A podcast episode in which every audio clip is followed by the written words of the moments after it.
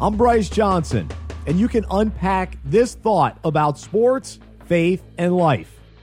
The NFL is loaded with talented wide receivers, but so far this year, we've seen some of them get off to a slow start.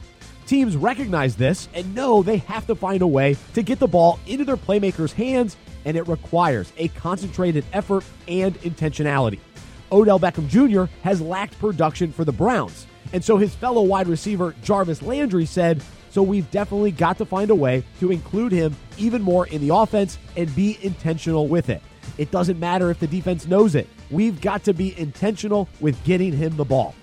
The same is true for Mike Evans and the Bucks, Stefon Diggs and the Vikings, and DK Metcalf and the Seahawks. All of these teams want to get their skilled receivers more involved in the offense, and it's going to take intentionality. The concept of intentionality isn't exclusive to the quarterback wide receiver relationship. It's a trait worth implementing in all of our lives. If we desire to have a deeper understanding of who God is, we must be intentional about studying Scripture and spending time with Him. If we want to have meaningful relationships with friends, we have to be intentional in calling them and inviting them to get together. A growing faith or deeper relationships don't just happen, it takes intentionality. The Bible says, Let us think of ways to motivate one another to acts of love and good works, and let us not neglect our meeting together, as some people do, but encourage one another.